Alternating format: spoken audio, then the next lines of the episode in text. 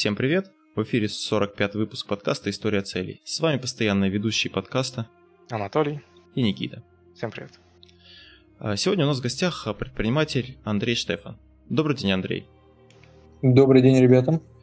Андрей, расскажи немножко о себе, чем ты занимаешься? Э, я предприниматель, производственник, занимаюсь производством медовухи, сидра вот уже 10 лет. Был свой ресторан в каком-то этапе бизнеса, вот, но теперь я занимаюсь только производством, прям на полную мощность. Да, у Андрея еще есть такой небольшой видеоблог. Я посмотрел все видео. Не, не все mm. последние не посмотрел, только как про, про сорта. А ты там рассказываешь о том, как у тебя появилась идея, да, э, производства, собственно. А, там фишка блога в том, не то чтобы идея, а ага. фишка, я решил завести блог, потому что э, хотел бы донести до многих начинающих предпринимателей какие-то свои мысли и какие трудности, с какими я столкнулся, и как их на самом деле преодолевать. Потому что э, сейчас очень много, точнее, и, и ко мне часто приходят, и в принципе много молодых людей, желающих делать бизнес. И сейчас это очень модная тема такая, и все говорят, вот, франшиза, стартап, и забрасывают кучу, ну, другими классными словами. А мне хочется как-то сказать им, что на самом деле есть, ну, как это есть такой, как, как это правильно сказать, что есть другие пути, то есть как правильно делать бизнес, не обязательно там покупать франшизу кофейни, а что на самом деле суть бизнеса состоит в другом. Вот. А много предпринимателей идет по этому пути, покупает какую-то франшизу, потом у них какой-то убыток денег, и у них состоится такое впечатление, что ну, их обманули или они какие-то неправильные предприниматели. Вот. Но на самом деле бизнес немножечко про другое. То есть вот и поэтому я начал вести блог э, про свои ошибки, про то, какие были у меня проблемы, и про то, как вот ребятки, которые хотят делать бизнес, как им проще в него вступить, так сказать, максимально без, безболезненно. Ну, ссылку мы приложим к блогу, потому что мне, мне очень понравилось. Я ну, тоже узнал оттуда много интересного все. Но расскажи тогда, как, как все началось, откуда появилась идея вот, варить мед? Э, я реконструктор, вот, э, занимаюсь реконструкцией 15 лет. Вот. И идея, собственно, появилась э, ну, из реконструкции, потому что я часто выезжаю на фестивали. Что такое реконструкция? Реконструкция – это воссоздание быта полностью. А костюм, доспех и вообще даже жизнь. То есть весь вот бытовой процесс приготовления еды, э, не знаю, там война какая-то, еще что-то, жизнь в полях, вот э, палатки какие-то старинные. И вот этот вот аспект, э, например, как вот быта, напитки, он не был никак освещен. То есть, э, приезжая на фестивали, ну, все ходили в магазин, и не было аутентичных напитков. Ну, собственно, так я решил сварить какой-то аутентичный напиток, почитал, что это была медовуха, и сварил его. Ну, я имею в виду аутентичных э, для наших территорий, ну и немножечко для северных. Я имею в виду викингов. Вот. Так я сварил медовуху и начал вот э, ее производить и продавать 10 лет назад. А как вот этот первый раз твой, помнишь, как ты варил? То есть э, ты какой-то рецепт нашел, как это произошло? А, сварил медовуху. Ну, как это? Нашел рецепт. А, пошел в магнит, который у меня был возле дома, купил пару банок меда, а, сварил дома медовуху, вылил в унитаз.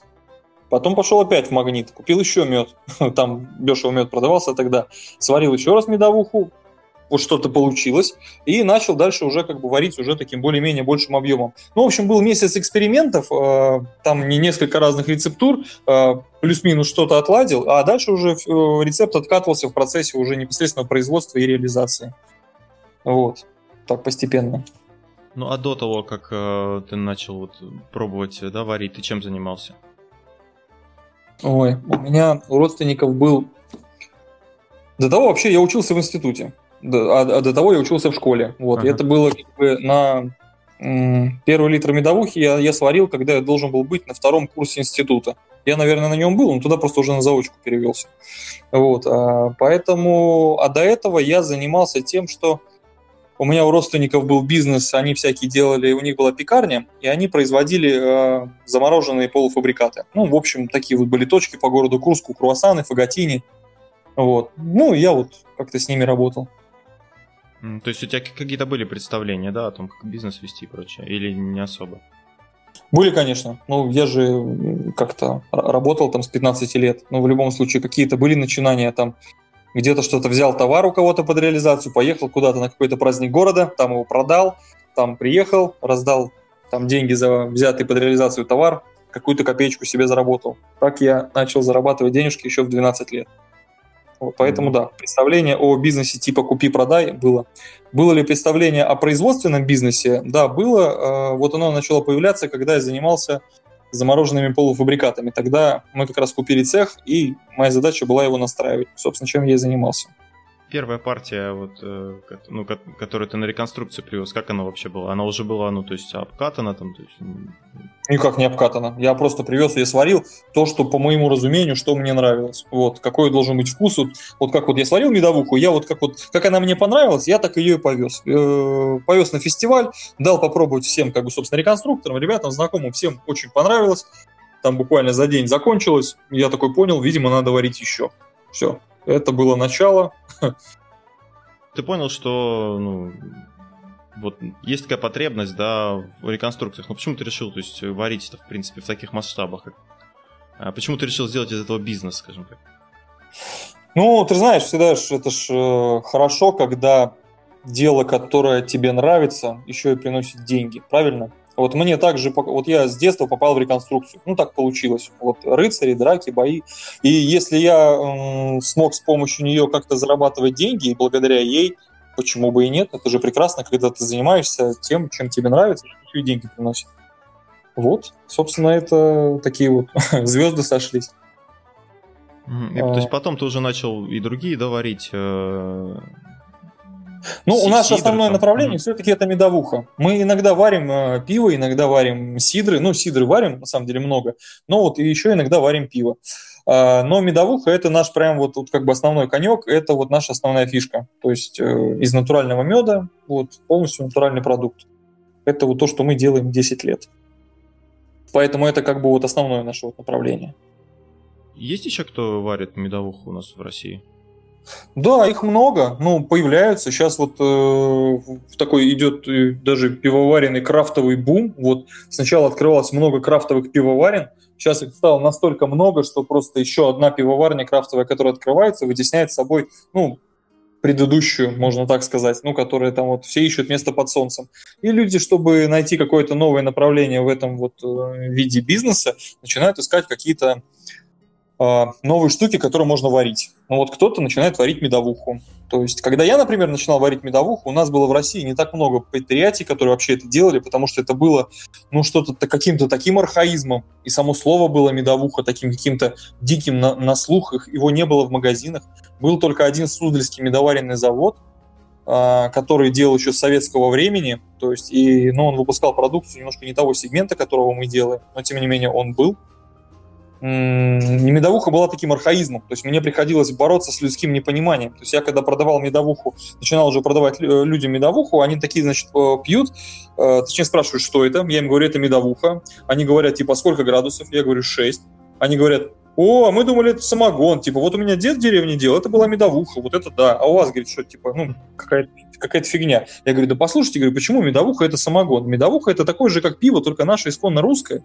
Поймите, что у нас как бы не было солода на территории, то есть у викингов не было солода, то есть у нас был мед в достатке, мы из него избраживали. Потом пиво в силу э, каких-то дешевых факторов, то есть, например, солод дешевле, его проще делать стабильнее. То есть оно вытеснило, конечно, этот рынок алкогольный, но изначально мы пили вот этот продукт. И я пытался всегда как-то это донести до людей.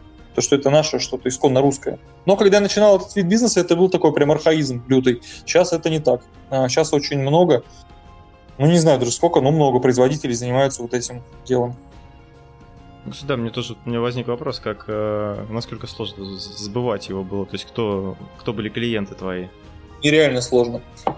Сам ездил, сам сварил, э, театр одного актера. Сварил, сделал, продал, э, куда-то повез, продал. Все. Договориться с работой с ресторанами было тяжело, как, как, как с таковыми, потому что мы были, ну, типа, это сейчас, я думаю, что если даже кто-то сварит что-то в кастрюле, да, и придет в ресторан какой-нибудь, скажет, ребята, возьмите у меня пиво, они ему скажут, типа, пиво? Он такой, да, ну, типа, я крафтовый пивовар. Они такие, ммм, крафтовый пивас, давайте, конечно, возьмем. Там у вас, типа, 10-20 бутылок. А тогда не было этого направления. Был только сан в Балтика, там третий завод, который варил пиво. Ну, Пикур даже тогда еще был. И все. Как бы им придешь, скажешь, там, я что-то сварил, там, дома или как-то на маленьком производстве. Это было, ну, такое, как бы, ну, такая дикость, что ли. То есть это было настолько как бы непонятно, как с этим работать, поэтому рестораны, конечно же, отказывались многие.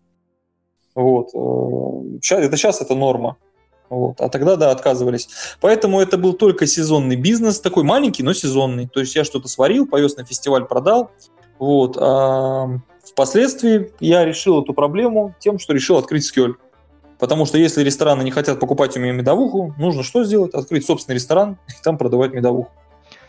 То есть это и есть предыстория, да, открытия а, этого? Да, ресторана. да, да. Ну, ну, не совсем еще. Был еще второй момент. Я когда приехал на первый фестиваль в 2009 году, реконструкции, я привез тоже напитки, дал ребятам попробовать, и они говорят, о, классная тема, вообще супер, давай Э, занимайся. Ну, все реконструкторы меня поддержали таким образом, знакомые, незнакомые, вообще, ну, так, в принципе, это движение. И высказали пожелание, что было бы хорошо еще сделать какой-то такой а-ля средневековый кабак, ну, на наших же тусовках. Движение набирало обороты, поэтому людей было много. И вот э, кто, например, там, ну, были там кузнецы, которые делали мечи, были гончары, которые делали какие-то горшки там и посуду. Вот. А вот этот вот сектор, вот, например, реконструкция как э, кухни, как вот и напитков, и еды, он не был представлен никак. Э, в этом в движении. И я вот уже в том же самом 2009 году вывез уже первый кабак. Ну, назвал его Таверна, такой средневековый на фестивале. Дальше в 2010 году и в 2011 году я также летом развивал это направление и уже вывозил по фестивалям не только напитки, но еще и еду. И таким образом сделал выездной ресторан. Ну, кейтеринг сейчас это называется. Ну, вот именно на реконструкторов. Ну, где-то еще и на туристов это точно так же предлагаю еду. Ну, это можно сопоставить что-то с тем-то, как вот на празднике города ребята торгуют шашлыком, но только вот э, не шашлыком, а всякими средневековыми блюдами а, и на фестивалях исторической реконструкции. Вот. И только вместо пластиковых палаток э, такие натуральные тенты, там, ну вот, деревянные столы и лавки. Вот. Э, поработал два года, 10-11 понял, что надо как-то дальше двигаться, и как дальше, собственно, надо, надо было как-то развивать дальше медовуху. Если медовуху не хотят покупать, значит, нужно открыть собственный ресторан. Ну, собственно, чем я летом и занимался. И в 2012 году мы вот взяли в аренду помещение, начали обустраивать его под ресторан. Э, ты в блоге рассказывал, э, меня что удивило, ты говоришь, что рестораны, да, у него есть срок как бы службы, да. ну, то есть он какими-то какими-то периодами работает. А, и действительно, ну, если кто знает, да, по городу нашему, ну, видно, что там открывается ресторан, какое-то время он там находится, потом закрывается, открывается, закрывается. А вот, э, ну, есть, ну, ты, то есть, как бы ты говорил, какая причина, но есть какая-то объективная причина, потому что, вот, например, в Европе, да, есть же кафешки, там, старые какие-нибудь кафешки, в которых там поколениями, я не знаю, работают. Да, в Праге, в Чехии, которым 200 лет. Абсолютно да, да. верно. Почему, почему у нас такого нет? считаешь? Потому что у нас не, не так развит туризм. Потому что эти кафешки живут за то, что постоянно со всего мира есть поток туристов, и они в это кафе попадают первый и последний раз. Да, сколько у нас людей, например, которые придут, а, например, готовы прийти первый и последний раз. То есть, ну, город, он же маленький на самом деле, а те, кто ходит, у кого, те, кто ходит по ресторанам и по кабакам, а, этих людей еще меньше. Это определенная, так сказать, культура. Ну, те, кто вот, ну, по вечерам, там, скажем, на выходные выбираются в то или иное место. Вот. И этот круг, он на самом деле не так велик. Вот. И им надоедает, а новой крови нету, ну, вот, новых посетителей.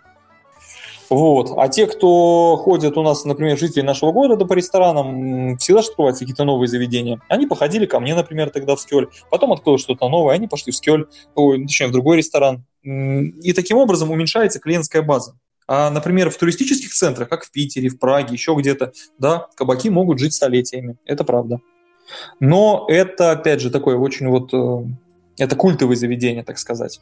А в среднем вот этот вид бизнеса живет 3-5 лет, если это не фастфуд. Ну, я, в принципе, тоже один раз был у тебя в ресторане, э, и все, потом он закрылся через время. В каком году он закрылся?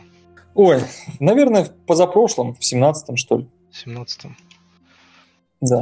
Я просто тоже был у тебя в ресторане, и на самом деле был я там два раза. Первый раз меня туда привел друг, а второй mm раз мы с этим же другом отмечали его свадьбу в твоем ресторане. Свадьбу? Да. О, это, это я помню, я только вчера эту свадьбу вспоминал. Что-то вчера про Скёль думал. Одна свадьба у нас была. Кирилл Новиков. Это когда мы еще какие-то мы мечи туда к стулу привязывали, помню, вот это вот какими-то лентами, там все так это было. Правильно я помню? Там прям типа как железный трон мы делали ему. А, не помню. Железный трон Могу. не помню. Хорошая свадьба была, видимо, Никит.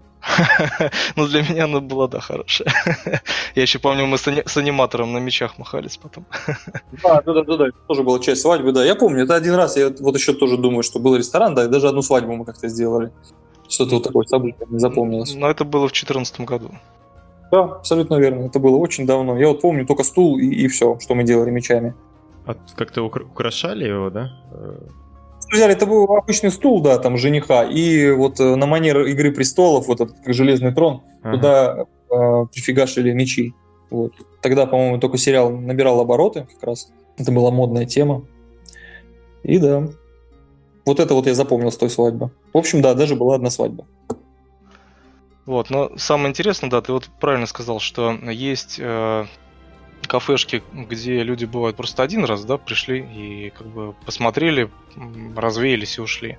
Вот. А такие места, где вот как э, постоянное место, вот, куда людям нравится ходить, где они отдыхают, такие да, есть, конечно. Но смотри, ну ходит человек, э, даже если один и тот же человек, у нас были постоянные клиенты, но э, пул постоянных клиентов сокращается быстрее, чем прирастает.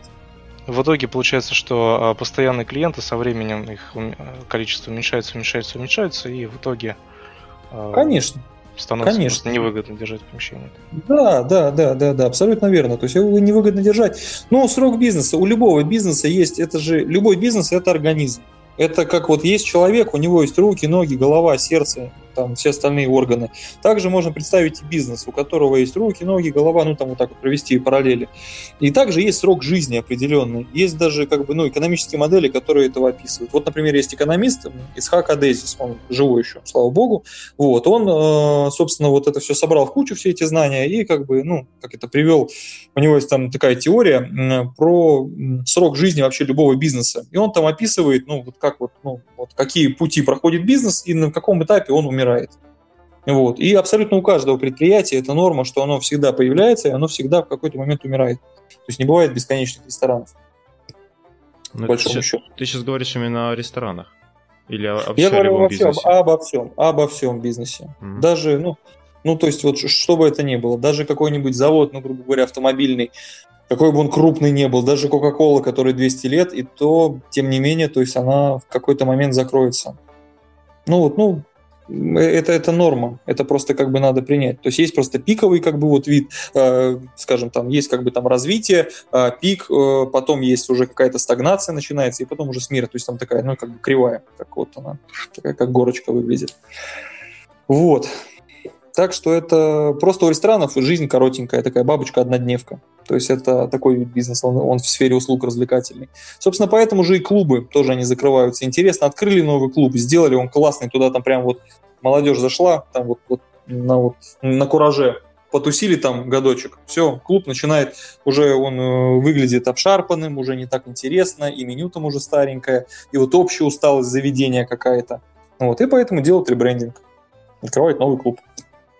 А я до этого, я до этого все думал, блин, вот что они вот в центре города открывают эти кафешки, все равно они закроются через некоторое время. Я думал, ну, типа, как бы... Зачем вообще это делать? Я не думал никогда о том, что ну, о чем то говоришь, что вот такой срок есть, как бы. Я тоже об этом не думал. Я тоже об этом не думал, когда открывал ресторан. Ну, понимаешь, у меня был э, такой интересный момент, когда я тоже думал, вот у меня было три года или два года ресторану, я думал, э, делать сеть мне ресторанов или не делать. Ресторан-то, в принципе, был интересный. То есть я даже, на самом деле, к этому процессу когда-нибудь вернусь. Ну, если найду какого-нибудь партнера, кто захочет с заниматься общепитом, потому что один я в это, ну, вылезать пока что не хочу. Но э, можно было бы сделать из этого даже сеть какую-то ресторанов, но все равно. То есть ты даже откроешь 50 ресторанов по России. Но, например, будешь ты открывать там по 20 ресторанов в год и уже на третий год жизни, когда ты открываешь там 60 ресторан, у тебя начинают первые 20 ресторанов, там начинает уже как бы э, входить в убыточную фазу. То есть ты начинаешь уже прям, у тебя вот есть который бизнес, который начинает потихонечку умирать. Вот, в любом случае это неизбежно. То есть это сфера услуг. Тут все меняется очень быстро. То есть э, вывести этот ресторан в культовое заведение, чтобы он жил десятки лет, ну, шансов крайне мало, и это очень тяжело, потому что в любом случае ресторан, как бы он всегда должен быть свеженький. Людям не нравится приходить в заведение, где обшарпанные столы, стулья, меню, там, ну вот все вот это. Это нужно обновлять постоянно. А это иногда бывает даже, чтобы обновить интерьер ресторана, фактически близко к стоимости открытия нового ресторана. Поэтому это не имеет смысла. Вот как-то так. Но опять же, он, наверное, может быть культовым в каком-нибудь одном городе, а если ты откроешь э, франшизу, то он, они об этом ресторане, что он там где-то в Питере какой-то культовый, может никто и не знать. Да, абсолютно верно. Ну, в общем, это можно, да. То есть это хороший вид бизнеса в целом, но а, вот именно такой ресторан тематический, куда можно пойти по вечерам, вот как ресторан-ресторан, это, конечно, вид бизнеса такой, но он достаточно коротенький. То есть тебе нужно постараться за первый год отбить э, вложения, за второй год заработать денег, а за третий год уже прибыль э, скопить и вылить ее в какое-то новое предприятие. То есть этот бизнес работает так. Ну вот. Есть еще, конечно, в целом общепит, да, то есть, например, столовая, у нее другой ритм жизни, столовая всегда будет жить, у нее, в принципе, принцип другой, то есть она продает дешевые. Фастфуд то же самое, тут как бы он может жить, опять же, годами, потому что это чуть-чуть другая сфера, это не ресторан. То есть мы говорим конкретно про ресторан, где есть официанты, вот, вот ты приходишь, садишься, и тебе там спасибо, пожалуйста, принесли, унесли чаевые, вот эта вся история. Ну вот, э, я не знаю, у нас, наверное, это не так и развито, может, ввиду экономических, там, э, экономики нашей. Вот есть, например, ну вот в Америке, да, люди, которые, в принципе, ну, не любят готовить, ну, может, там и в Москве такое есть, да, и ходят вот именно просто, просто поужинать в ресторан, как каждый день да. там куда-то.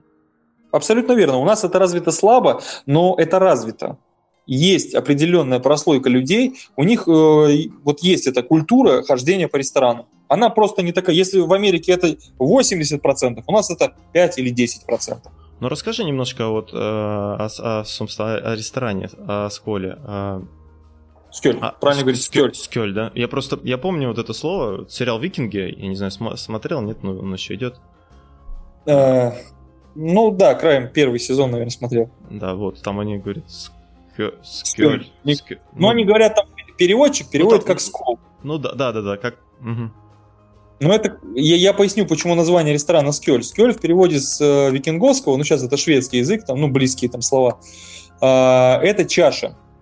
И также это по характеристике подходит ближе всего, ну вот к нашему застолью, типа там, ну, там будем или на здоровье, когда там поднимают там кубки и говорят там, ну там, типа будем и выпили. Вот. Также викинги, они вот э, всю дорогу орали скёль и вот на всех застольях. То есть, но в переводе это просто чаша. Поэтому да, это такое имеет слово двойное значение, поэтому я его и взял как название. Но правильно произносить скёль, потому что там о сумляу, там, там две точечки, и это как э. Угу. Да, так э, расскажи немножко о ресторане, потому что ну, мы там были с Никитой, ну, это такой, да, сделанный под стилистику вот, э, скандинавскую, достаточно такой брутальный, можно сказать, да, там деревянные такие столы, мощные, э, печка, да, там посередине была. Да, была, прям печку мы там возвели в центре зала. Правда, она редко работала, но иногда мы там даже жарили рыбу на углях. Насколько сложно было вот это все сделать? Интерьер, кухню подобрать? Вообще это было мега сложно. Ну, как сказать, э, любой бизнес, куда ты вообще попадаешь, и если ты делаешь его самоотверженно, а это, ну, собственно, единственный правильный путь ведения бизнеса, делать его прям самоотверженно, чтобы получилось хорошо, он непростой, что бы ты ни делал, то есть все процессы. Вот, это было сложно. Э, мы мы, мы понимали, как делать, потому что мы реконструкторы. Там на самом деле, то есть нужно просто делать так, как делали бы это викинги. Но мы сталкивались с кучей проблем разных, с которыми мы раньше не сталкивались, и мы их решали по ходу пьесы. Вот, это был очень интересный процесс. Но вот на отделку помещения тогда мы потратили пять с половиной месяцев. То есть вот э, это очень долго на самом деле. То есть сейчас вот, например, если там кто-то что-то делает, отделку, ну там два месяца можно потратить, но не полгода. Вот, мы тогда потратили на отделку прям полгода, потому что мы делали все ручками. Сначала камушек постелили, потом мебель сделали сами. То есть вот мы, мы же там сами все делали, прям от и до. Вот, э, потому что там закупили мы, например, 10 тонн камня, мы там его постелили. Потом, по-моему, 80 кубов леса мы потратили на этот ресторан. И весь его надо было обработать. А это прям, ну, такие не шутки. Вот. И наша команда была не такая большая, как вот нам бы хотелось на тот момент. Поэтому все это было долго и непросто. Я вот когда первый раз зашел, Э, в этот ресторан. И знаешь, меня прямо поразило, насколько, насколько много там мелочей проработано. Потому что вот эти потолки, которые, да, вот из э, сруба этого лесного сделаны, вот эти все камешки, э, сами вырезы на столах, то есть я еще удивился, думаю, нифига себе, как это они так... Где это, где это они так на заказ сделали это все? Вот, и оказывается, вы это все сами делали, да? Да, да, вот, вот этими вот руками. Вот, я прямо сейчас на них смотрю.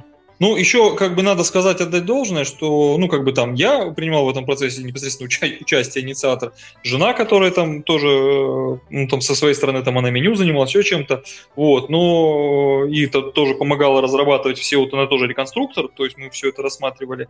Но и в процессе создания, опять же, участвовал мой друг Ваня Сурнин, вот, тогда мы там с ним с утра до ночи, наверное, вот ну, по много часов, то есть в 8 начинали, в 12 заканчивали, там на сон оставали, там оставалось там, часов 6, вот, и вот в таком ритме мы там очень долгое время находились. Причем мало того, что надо было все это делать как бы своими руками, потому что, ну ты же рабочему не объяснишь, э, ну как правильно делать там вот с точки зрения реконструкции, почему надо камень класть именно так, а не так, как он привык класть пластушку, ну вот, ну грубо говоря, обычную, чтобы это выглядело красиво, как в скеле получилось. Или там как надо доску брошюровать, или как надо кривить столы художественно, э, потому что они не понимают, ну как это правильно делать, поэтому все процессы приходилось как бы, ну, почастую самим делать. Ну, такой ресторан, получается, ну, не, ну об, обычный человек не сделает в том плане, что, ну, либо надо изучать, э, ну, Не, конечно. Конечно, да, абсолютно верно. То есть ну, надо, надо понимать не просто как бы, потому что обычные люди, когда хотят делать ресторан, у них получается, ну, э, какое-то кафе такое, типа там, ну, они называют его, знаешь, как-нибудь там, типа рыцарь, там, замок, там, ну, что-то такое, такое вот, ну, просто типа а что-то средневековое, там, или там ну, как-нибудь викинг называют. И это э, кафе, но оно стилизованное под там древнюю Русь или там, ну, там Скандинавию. То есть у нас немножечко другое было. У нас прям было совсем вот... Э, у нас не было лампочек видно, мы, все, мы, мы весь свет закрывали, мы там э, выдалбливали подсветодиодные ленты в балках под потолком, там мы закрывали все весь свет. Э, там везде у нас была ручная резьба какая-то. Там в третьем зале мы сделали камень из Готланда, реконструкцию там слепили. Ну, то есть тут, тут прям было очень важно сделать так, как делали бы это викинги. То есть вот, вот чем бы они руководствовались. Повесили бы викинги баннер в X веке, если бы они хотели сделать кабак? Конечно, нет. Они бы так... Вот и мы также шли. Вот, по максимуму. Ну, где могли. Вот смотри, ты рассказывал, что бизнес-плана у тебя никакого не было, да? То есть ты просто, ну, решил, давай сделаем, да, и как бы начали делать. А, ну, это с точки зрения, там, ну, каких-то операционных расходов, там, на материалы и прочее. А вот внутри, то есть было какое-то видение или тоже вы по ходу дела как бы уже конечно, нет, нет, внутри видения было однозначно. То есть, не имея как бы видения внутри, сложно что-то делать. Вот, ты же как бы понимаешь, куда ты идешь. Вот, конечная цель ясна, все, все остальные слушают и в тебя верят. Вот так это устроено. Почастую, когда люди начинают бизнес. Да, было только, что я рассчитывал потратить 3 миллиона, а потратил 5. Вот это было, конечно, непросто. Когда мы поняли на третьем месяце создания ресторана, что мы уже там как бы все, мы потратили 3 миллиона, и нам еще нужно 2, мы такие, а ничего не готово, собственно, вообще ничего не готово, то есть мы не можем представить это заведение людям. Вот тут начались тоже интересные такие нюансы, которые приходилось решать по ходу пьесы. Ну, а, например, самое такое что-нибудь забавное? Ну, вот это и было вот, ну, когда, забавно, когда мы поняли, что мы не влазим в бюджет. Ну, а, а, а тут все просто на самом деле решается. Когда мы поняли, что не хватает денег, просто начали договариваться со многими поставщиками, например, как было с вентиляцией, что они нам э, поставят вентиляцию вот. Э, то, что мы, например, вентиляцию поставим в отсрочку. Также было с ресторанным делом, они нас поддержали, говорят, ну, типа, у вас хороший ресторан, давайте мы вам дадим кухонного оборудования там как бы в рассрочку. То есть, ну и, приходит, и тут начался бизнес на самом деле. Очень легко делать бизнес, когда у тебя есть, там, не знаю, куль бабла и такой, и ты прям пошел его тратить. Все. Вот э, не всегда так получается. Вот. Бизнес — это умение договориться с одними, то есть чтобы достичь э, и с другими, чтобы достичь как бы какой-то твоей третьей цели. То есть, на самом деле, мне же не нужны были деньги, да, мне нужен был кондиционер в помещении, поэтому приходилось без денег как-то выходить из ситуации. Ну вот, вот это была вот интересная школа, которую я тогда вот прошел. Бизнеса, так сказать. Ну, понятно, да, конечно, что я имел конечно. в виду? Вот я, я как раз да. хотел, э, у меня в голове крутился такой вопрос. Вот после того, как ты а, закрыл э, это заведение, грустно тебе было, или ты это воспринял как э, спокойно и как опыт в дальнейшем для тебя? О, нет. Спокойно, как опыт. Если честно, мне стало очень легко. Выдохнул, да? Потому что, э, да, конечно, выдохнул. Потому что э, на самом деле последние два года работы ресторан начал меня оттягивать вниз. Вот, я прям чувствую, что надо развиваться, надо что-то делать больше, а я время на него трачу столько же, а результата от него никакого нету. Вот, э, то есть Ну, вот как-то так получалось. И поэтому мне было очень тяжело, был болезненный процесс, знаешь, вот на четвертом году, когда болезненный процесс принятия вот этого решения о том, что нужно прям отсечь вот эту уже как бы плоть каким-то образом, и когда я вот этот было трудно. Но потом, когда я это принял, в принципе, как бы легко. Я даже где-то что-то там пришел, туда сам сломал. Скажи, а сейчас а, а, медоварение это получается твой основной вид деятельности или так, медоварение, да, основной вид деятельности, да, мы сейчас полностью переключились на производство. Ну, еще летом я по-прежнему обслуживаю массовые мероприятия, то есть э, в сфере общепита, ну, кейтеринг. Э, то есть мы берем Э, ну, грубо говоря, мы работаем на разных фестивалях исторической реконструкции и там кормим людей также. Но только это не маленький выездной такой, скажем, такой средневековый ресторан. Это прям у нас сейчас э, большой достаточно ресторан, и мы можем кормить 10 тысяч человек в день. Ага. Вот. Ну, собственно, вот такими объемами мы работаем, большими. И, и это именно касаемо кейтеринга. А что касается производства, да, это, в принципе, основная сейчас деятельность. Но мне кажется, после того, как ты э, прошел школу вот этого ресторанного бизнеса, э, договориться о поставках э, своего продукта, мне кажется, тебе стало проще, чем до этого. Да, однозначно. Вот. Ну, тут тоже есть разные нюансы. Тут, ну, везде свои, как бы, тонкости. И в любом случае есть определенные нюансы. Но этот, да, школа жизни ресторана, она была достаточно полезная. Она очень многому научила. То есть вот этот вот, именно вот этот вот сектор пятилетний, он прям дал опыта много. Мне еще что понравилось вот э, в ролике, который ты записывал, это то, что э, ты считаешь, ну, что нужно заниматься производством. А, а Однозначно. А... Это вторая часть. Вторая часть. А, ну, это я, я в самом начале это рассказывал, когда про ролики, говорил, это первый посыл. А второй посыл, то, что если хотите делать бизнес, делайте производство. Только производство. Вот. Это вот вторая часть. То, то что я хотел донести до молодых начинающих предпринимателей. Ну, вот. Ты же понимаешь, производство делать гораздо сложнее, чем купи-продай что-нибудь. Ну, ты, ты знаешь, как бы, и тут вот очень я могу не согласиться, потому что все-таки первое я начал делать, да, конечно, купи-продай в 12 лет, но все-таки первое, что я сделал, это все-таки произвел медовуху и поехал ее продал. И это было не особо что-то сложное, я тогда потратил 50 тысяч рублей на все в целом. То есть надо там произвести медовуху, сделать какое-то минимальное оборудование, э, там взять аренду там какое-то там место на фестивале и там ну, грубо говоря, как-то продать ее. Вот. Это были совсем небольшие капиталовложения. И в любом секторе точно так же можно наладить производство. Я к чему говорю? К тому, что производство – это бизнес, который... Вот у ресторана есть емкость рынка. Например, если вы открыли ресторан в центре города, ну, такой, как был у меня, да, вы никогда не сделаете выручку в месяц больше, чем полтора миллиона. Я не говорю прибыль, я говорю общую валовую выручку. А там, например, затратник, там, ну, там, скажем, миллион триста на зарплаты, на закупки, на все остальное. То есть, ну, будет прибыль 200 тысяч в лучший момент момент. Но их может и не быть в силу каких-то определенных факторов. Например, пришло меньше людей, а затратник примерно тот же, миллион триста. То есть ты можешь также уйти в убыток. Но дело не в этом. Есть емкость рынка в полтора миллиона. Так вот, а, и выше ее, ну, выше этой емкости ты не перепрыгнешь. Но если, например, ты а, делаешь производство, то производство всегда можно развивать э, вширь и высоту ну, практически бесконечно. Если твой товар, конечно, необходим рынку. Вот что я хотел сказать. Поэтому производство, оно в этом плане гораздо, ну, то есть, э, более, как бы, более эффективное, что ли. Благодарное занятие. Более благодарное занятие, да. То есть, потому что, э, занимаясь рестораном, в любом случае предприниматель потом вынужден будет его закрыть, а это процесс непростой, и это ему уже потом не факт, что захочется заново заниматься каким-то бизнесом. Вот, конечно, захочется, оно уже будет вот такое.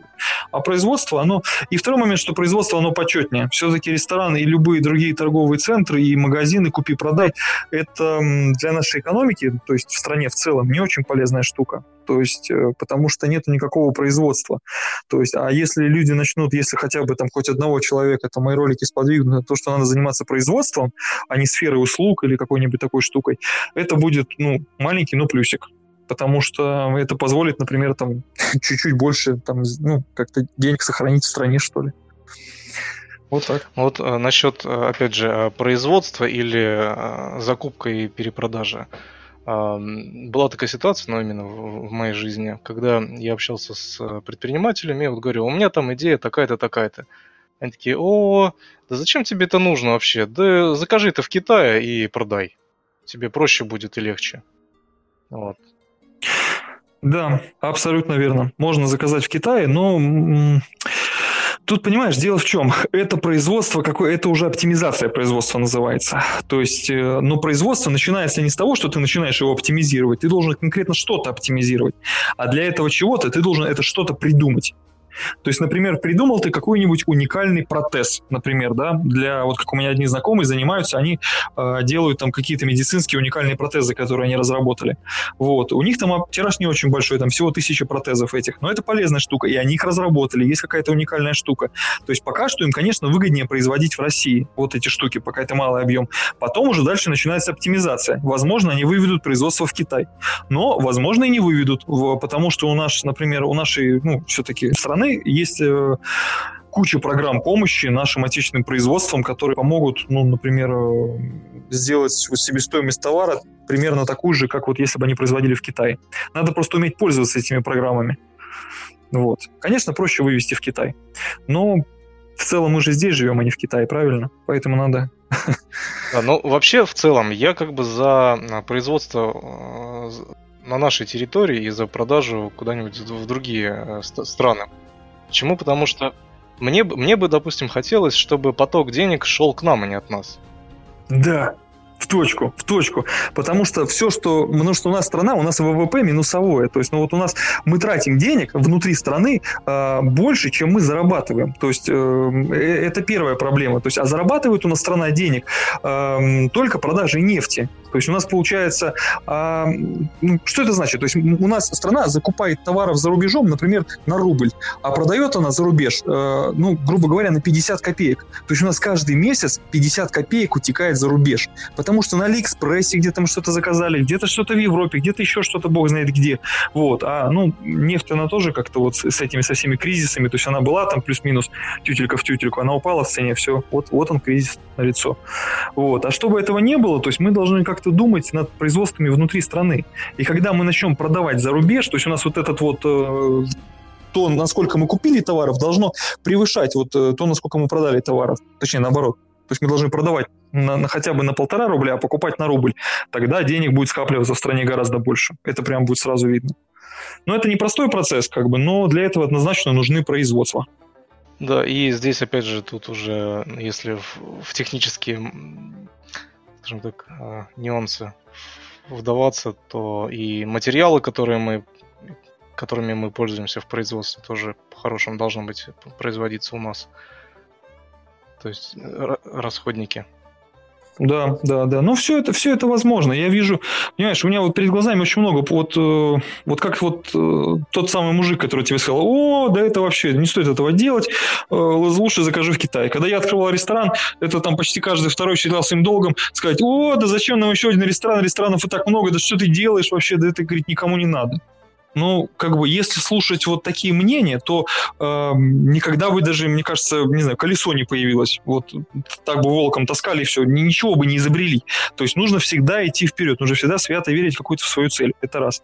Вот. А во-вторых, по поводу материалов, да, это тоже, тоже возможно и делать все как бы у нас в стране, потому что у меня перед глазами очень много примеров, когда, например, ребята вот там обычные токаря, вот там за 5 лет у него там уже, например, большое токарное производство. Не, просто там как бы большое, там у него там был гараж, стало два гаража, а вот сейчас они в Челябинске занимаются там, они взяли оборонные контракты, и у них предприятие оборотом ну что-то сейчас там где-то...